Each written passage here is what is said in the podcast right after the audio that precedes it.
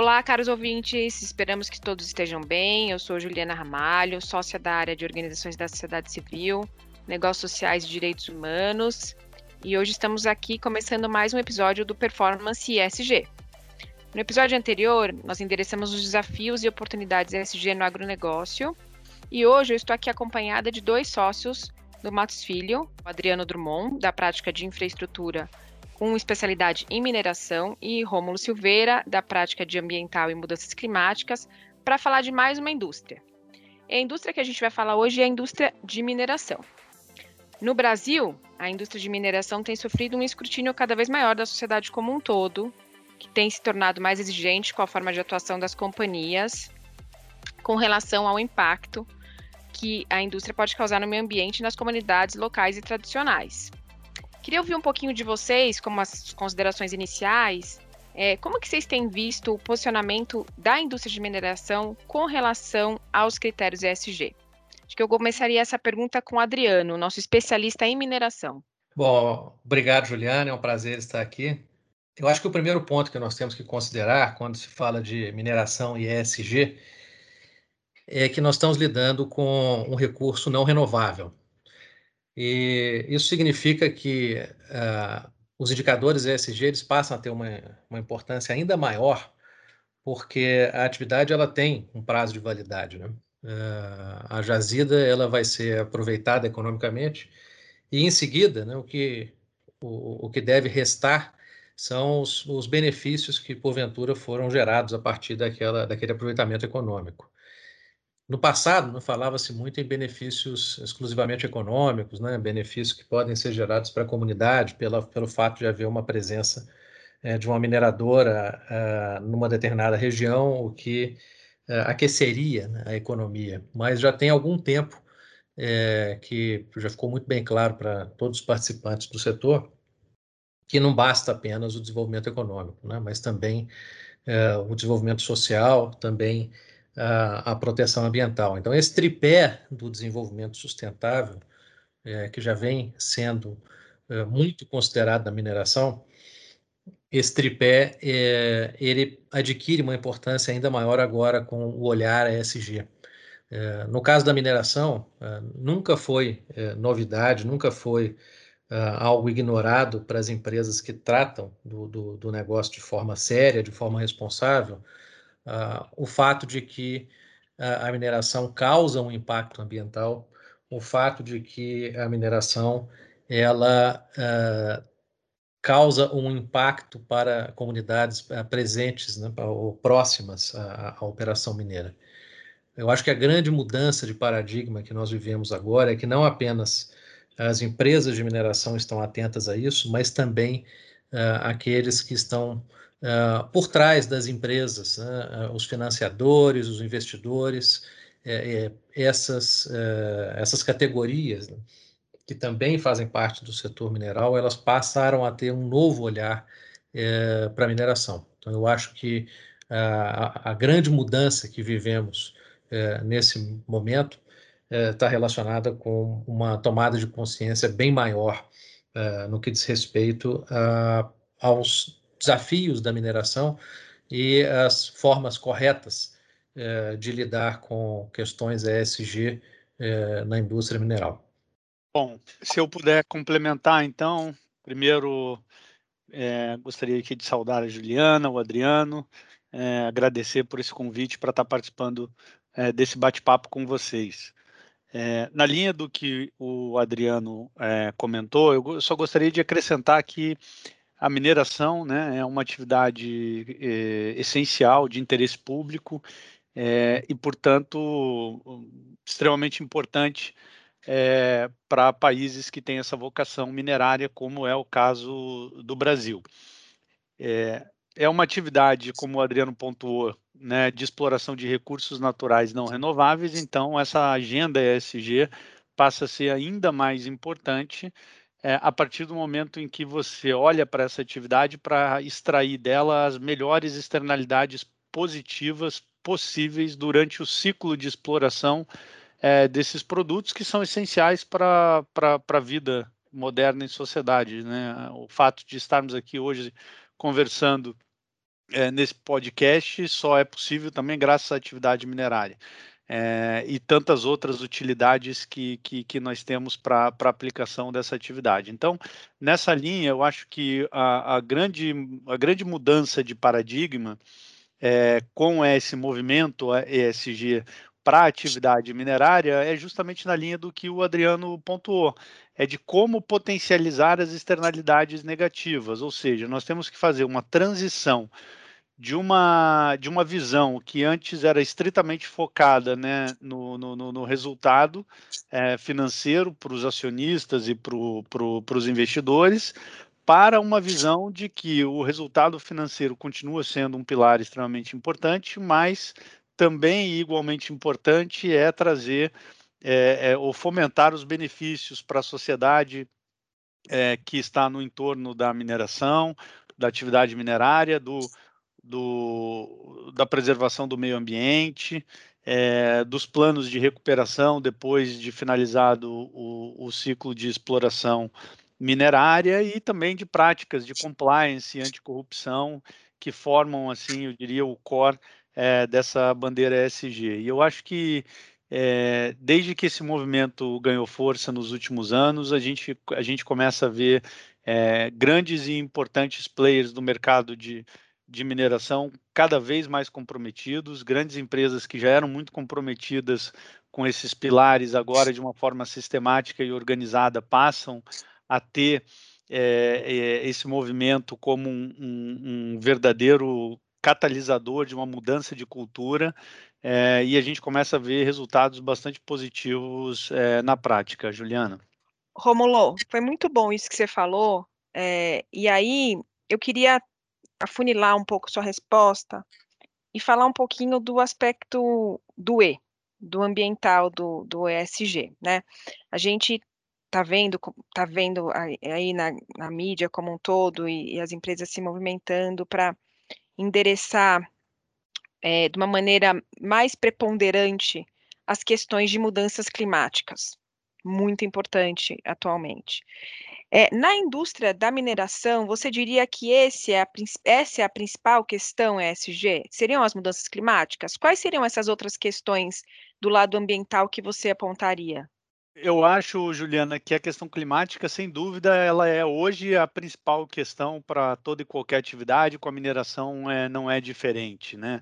Agora, não há dúvida de que a mineração traz uma outra peculiaridade, que são realmente aqueles impactos é, ambientais e são considerados, digamos assim, os impactos de primeira geração, né, que são impactos de, de, de forma mais localizada no local onde a mineração é, se desenvolve. Lembrando que a mineração não há alternativa locacional para mineração, né? A alternativa locacional é quase um, um postulado de avaliações de impacto ambiental para permitir avaliações se um determinado projeto deve ou não ser desenvolvido numa determinada localidade.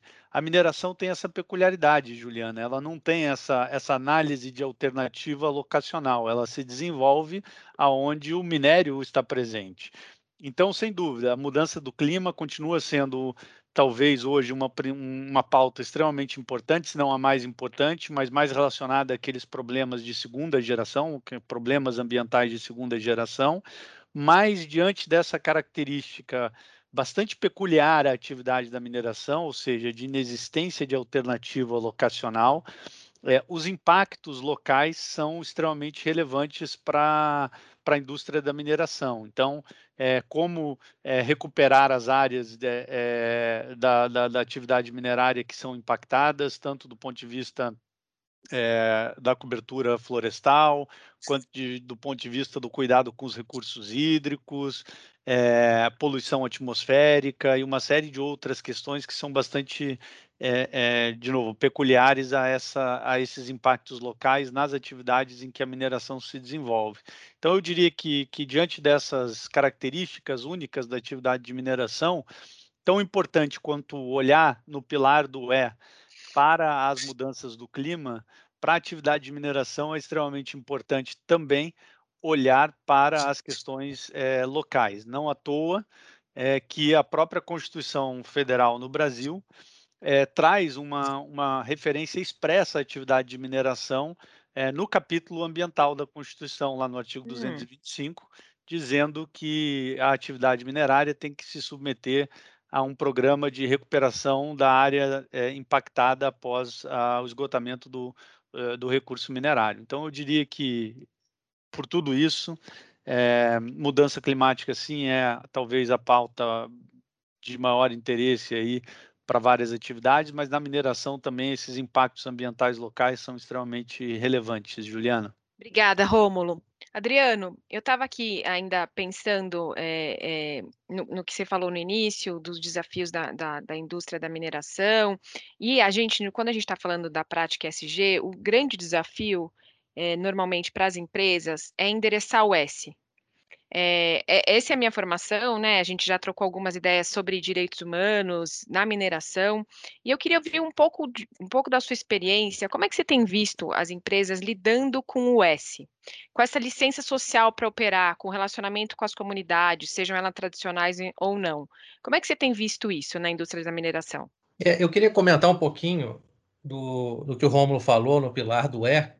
Por favor. E aí, a gente pode falar do pilar do S também. Né? Maravilha. Né? Mas, no, no pilar do E, do, do, do ambiental, é, tem, tem, eu queria fazer duas observações. Né? A primeira é que o Romulo pontuou muito bem a questão da rigidez locacional, esse, esse é quase que um mantra né? para a mineração, é, mas infelizmente é, não é possível é, realizar o, o, aproveitamento mineral é, de forma distante da jazida. Né? Talvez em algumas etapas do processo produtivo você consiga realizar aquilo de forma distante da jazida, mas é, a maior parte da, do aproveitamento vai acontecer no local da jazida. E há uma tendência, ultimamente, para que as novas uh, grandes descobertas de jazidas, os world class deposits, né, é, eles sejam uh, uh, identificados em, em, locais mais remotos. E não raro, esses locais mais remotos, eles podem estar localizados justamente é, em, em, ecossistemas mais sensíveis, é, em, em, áreas protegidas. Então, há uma toda uma, um, na verdade, uma dificuldade mesmo é, no que diz respeito a, ao, a novas descobertas e ao desenvolvimento de novos projetos, sobretudo é, quando eles é, acontecem, quando eles são identificados em áreas que uh, demandam uh, um, cuidado ambiental uh, bem maior. É, e o segundo ponto que eu queria trazer com relação ainda ao pilar do, do ambiental é que hoje em dia fala-se muito, né, até em razão da preocupação com as mudanças climáticas, fala-se muito na transição energética. Né? Então, na transição é, de determinadas matrizes de energia é, para que se, se afaste né, muito do, do, dos combustíveis fósseis e se caminhe é, rumo a outras uh, formas de energia sustentáveis ou que causem menor impacto. E eu acho que nesse ponto a mineração ela tem uh, um, um, uma grande contribuição a fazer, a fazer, porque essa mudança no que diz respeito à matriz energética passa por uh, mudanças de equipamentos, por mudanças uh, de materiais que serão empregados uh, nessas eh, novas formas de geração de energia. Então, se a gente compara, por exemplo, né, o, os minerais que são empregados numa geradora à base de gás natural ou numa geradora à base de carvão, esses, essas, esses materiais eles são bastante diferentes quando a gente vai falar de, de geradoras eólicas, principalmente de eólica offshore. É, e uh, há uma, haverá uma demanda muito maior para determinadas substâncias minerais para essas é, é, formas de geração de energia limpa. Né? Então, as eólicas, por exemplo, elas, elas vão usar muito mais zinco do que a, a, as térmicas tradicionais. Vão usar a, várias outras substâncias que as térmicas tradicionais não usam. O mesmo vale para o automóvel elétrico. Né? O automóvel elétrico ele usa muito menos cobre, por exemplo, é, usa muito menos manganês é, do que é, o, o, automóvel é, elétrico. O automóvel elétrico ele usa muito mais, demanda muito mais é, minerais, tanto em quantidade como em diversidade. Então, nesse particular também, a mineração, ela, na, na verdade, ela pode contribuir é, de maneira a, a, fornecer esses novos, esses novos materiais. Né? É, passando agora para o pilar do S, né? o que se fala muito na mineração é sobre a licença social, que é, é um conceito que não é exclusivo da mineração, vale para várias outras indústrias, mas como, mais uma vez, a mineração tem essa característica da rigidez locacional da jazida, a mineração ela acaba tendo que se desenvolver, portanto, é, em determinadas regiões, é, que nem sempre são regiões tão desenvolvidas, é, e, e, e muita, dependendo do, do, país em que isso se localize, nem sempre o Estado se faz presente nessas regiões. Então, há, há uma demanda muito grande por serviços sociais ou por infraestrutura, é, e como o Estado não conseguiu se fazer presente é, em várias dessas localidades, essa demanda recai muitas vezes sobre os ombros é, das empresas de mineração. isso significa, portanto, né, um, um, a necessidade de, se desenvolver um trabalho muito longo, um trabalho contínuo de relacionamento com as comunidades, principalmente comunidades locais, é, e esse trabalho ele envolve né, o desenvolvimento da, do que a gente chama de licença social, que não é um conceito jurídico, né, muito mais um, um conceito uh, de, de, no que diz respeito ao relacionamento com a comunidade, e, e, e a manutenção dessa licença é algo extremamente trabalhoso, leva-se muito tempo para se obter e para se desenvolver o que a gente chama de licença social, e é muito fácil perder essa licença social. Então, eu acho que esse é o, é o principal ponto de preocupação é, das empresas de mineração no, no pilar do S. Obrigada, Adriano. Obrigada pela contribuição nesse ponto do S. Eu também acho, acho que a licença social para operar é uma questão muito importante é, na mineração, assim como também acho que tem uma preocupação que tem surgido cada vez mais forte com relação aos seus trabalhadores, né, aos seus próprios empregados, as questões de diversidade tem sido muito falado também, é um hot topic, eu diria, quando a gente está falando de ESG, a gente tem falado muito de diversidade, né? E a indústria da mineração é muito masculina, né? Como você vê isso, Adriano? Esse é um outro ponto é, que demanda bastante atenção né, de quem atua na mineração. E, e, você tem toda razão. É uma indústria bastante masculina e, felizmente, é, há uma vontade muito grande de se mudar isso. É, é uma indústria de base. É, historicamente né, se, se, identificou né, com o, o, papel masculino, mas eh, não, não, há a menor necessidade de que isso permaneça assim, e já há vários, uh, várias organizações, várias iniciativas, uh, como o Women in Mining, de, de, de se atingir uh, a, a, igualdade de, de, gênero também na mineração. Isso eu acho que é, é um, um, um, desafio bastante presente, bastante grande, mas que é plenamente atingível e, e eu acho que seria muito desejável é, que a, essa igualdade de gênero e que a, a, efetiva presença de mais mulheres no setor é, se aconteça, né, se, é, seja levada a cabo, porque eu acho que todo o, setor ele pode ganhar muito com uma presença mais efetiva, mais determinante da, da mulher. Já, já houve casos, né, felizmente, de, de CEOs de grandes empresas uh, são mulheres, mas infelizmente são casos que se contam ainda nos dedos de uma mão. A gente espera que uh, no, no futuro não muito distante esse cenário ele seja alterado.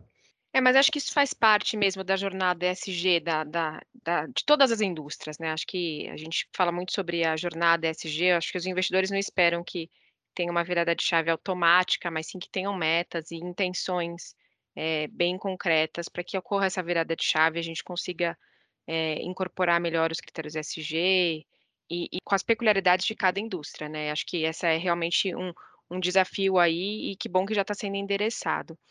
É, falando em endereçamento de questões ESG, Romulo, você que tem trabalhado com tantos clientes justamente nessa frente ESG, muito do lado ambiental, mas também do lado de governança, é, se uma empresa vira para você e fala assim, qual o primeiro passo que eu dou aqui no ESG para começar a incorporar esses critérios, o que, que você diria para essas empresas?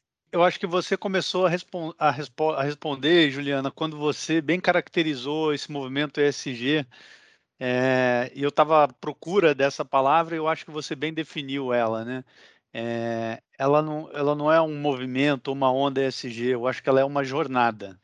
É, então, eu acho que é, é essa palavra que você utilizou para descrever o ESG, eu acho que, que é o ponto de partida para toda empresa que, com, com as quais a gente tem interagido, né, e que tem nos procurado para tentar entender um pouco mais do que é o ESG. Né? Então, eu acho que a gente tem que começar a, a educar é, é, né, as pessoas interessadas em, em, em, em se envolver com ESG a partir dessa, desse conceito de que, de que é uma jornada.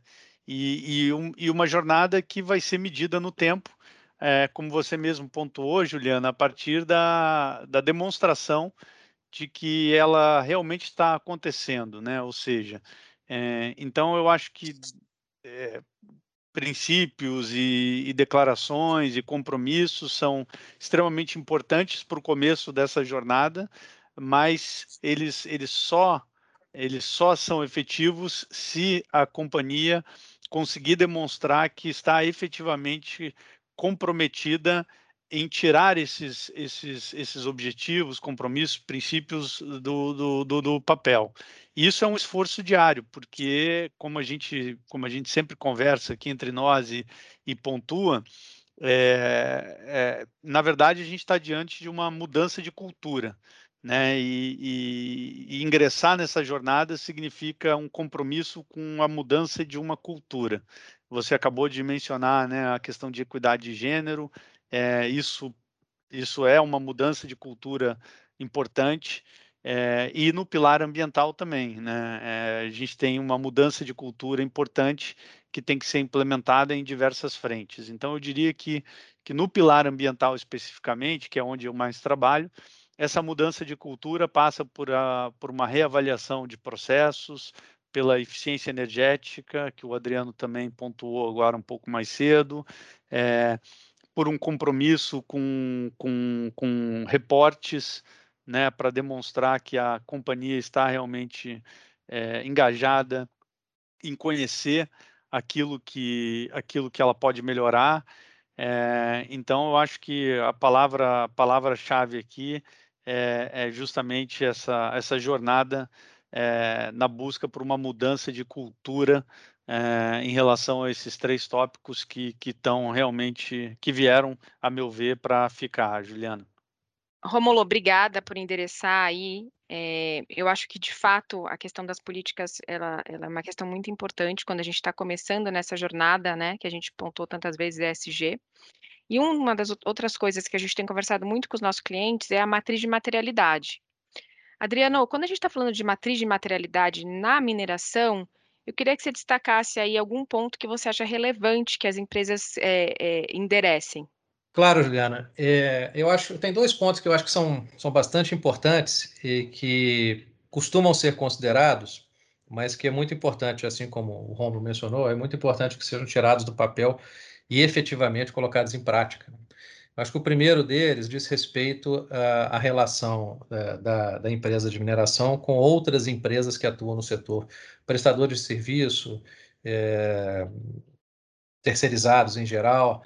É, é, é, absolutamente fundamental que, a partir do momento em que uma empresa de mineração ela desenvolva um determinado padrão de conduta, um código de melhores práticas, que esse código de melhores práticas ele não se limite apenas uh, aos uh, empregados, ao, ao corpo uh, técnico daquela empresa. É necessário que todos os terceirizados que porventura atuem em nome daquela empresa e, e até mesmo os fornecedores, eles também passem por esse, por esse escrutínio, por essa avaliação. É, quando se fala de, de mineração, é, é, importante ter em mente a cadeia como um todo, e não apenas a mineradora que atua é, é na, no, no, aproveitamento econômico num determinado, num determinado lugar. E, e o segundo ponto é, me traz, mais uma vez, aquela observação que eu fiz no início, de, da, da, tendência de que a mineração ela se desenvolva em locais mais distantes, muita, o que não significa que esses locais são remotos.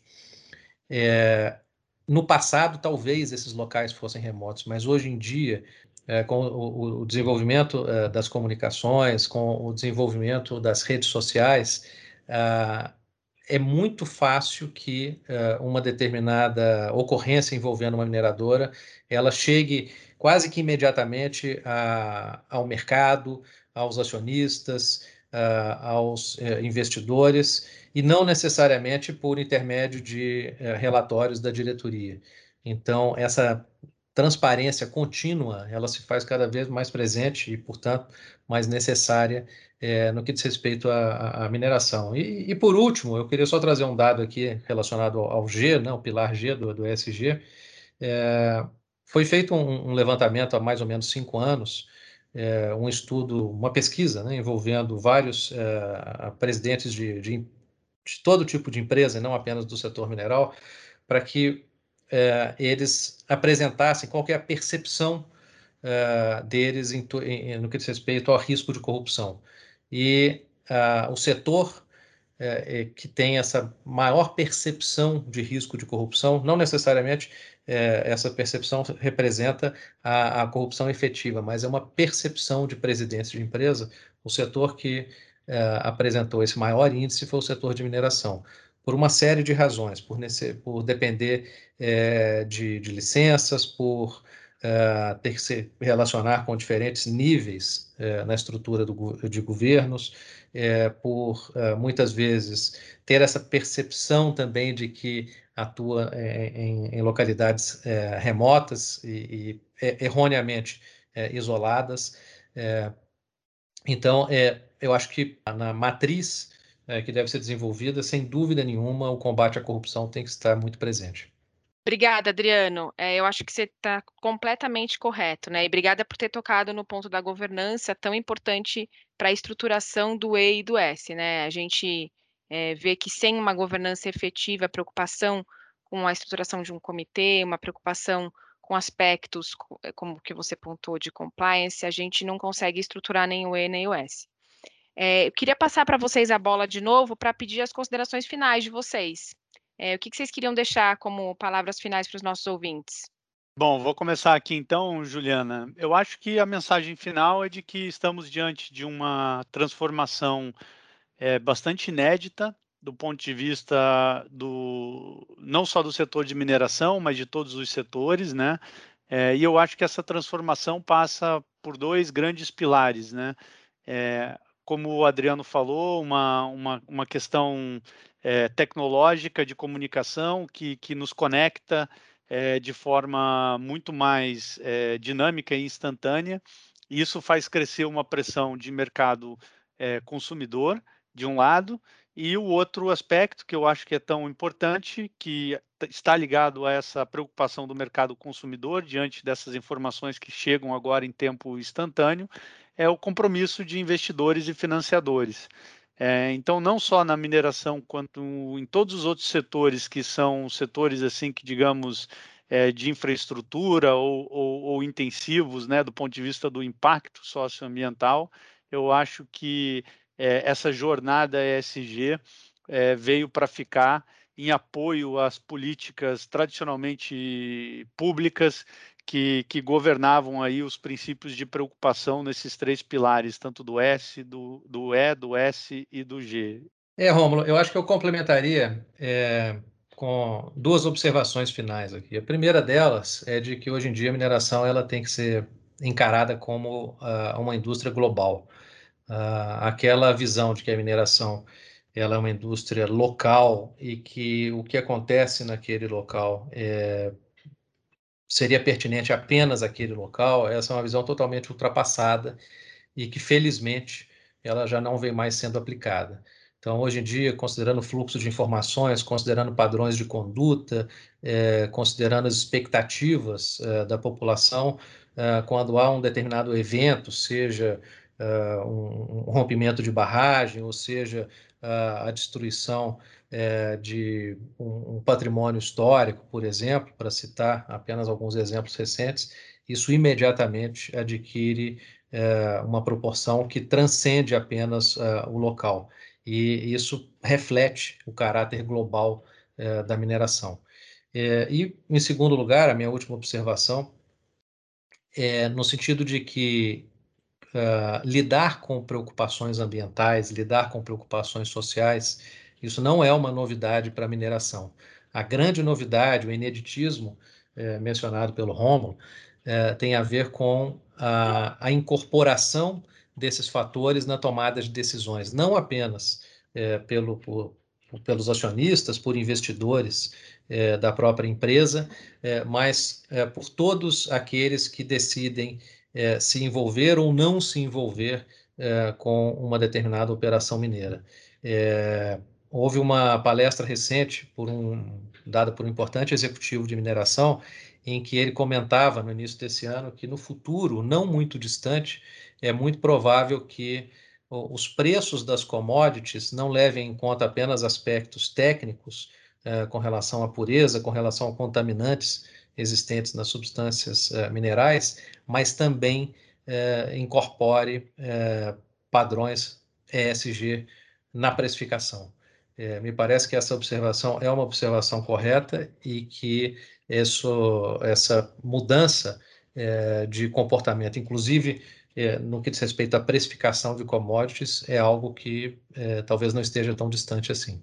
Obrigada, Adriano. Eu acho que eu tendo a concordar com esse executivo e os investidores já estão precificando desse jeito as ações, né? Obrigada, Rômulo. Obrigada muito aos dois pela participação e pela generosidade em compartilhar tanto conhecimento com os nossos ouvintes hoje. E, caros ouvintes, obrigada pela audiência. Para mais notícias e análises jurídicas relevantes para o dia a dia do, do seu negócio, acesse o Único, nosso portal de notícias. O link está no descritivo desse episódio e siga também nossas redes sociais. Até o próximo episódio.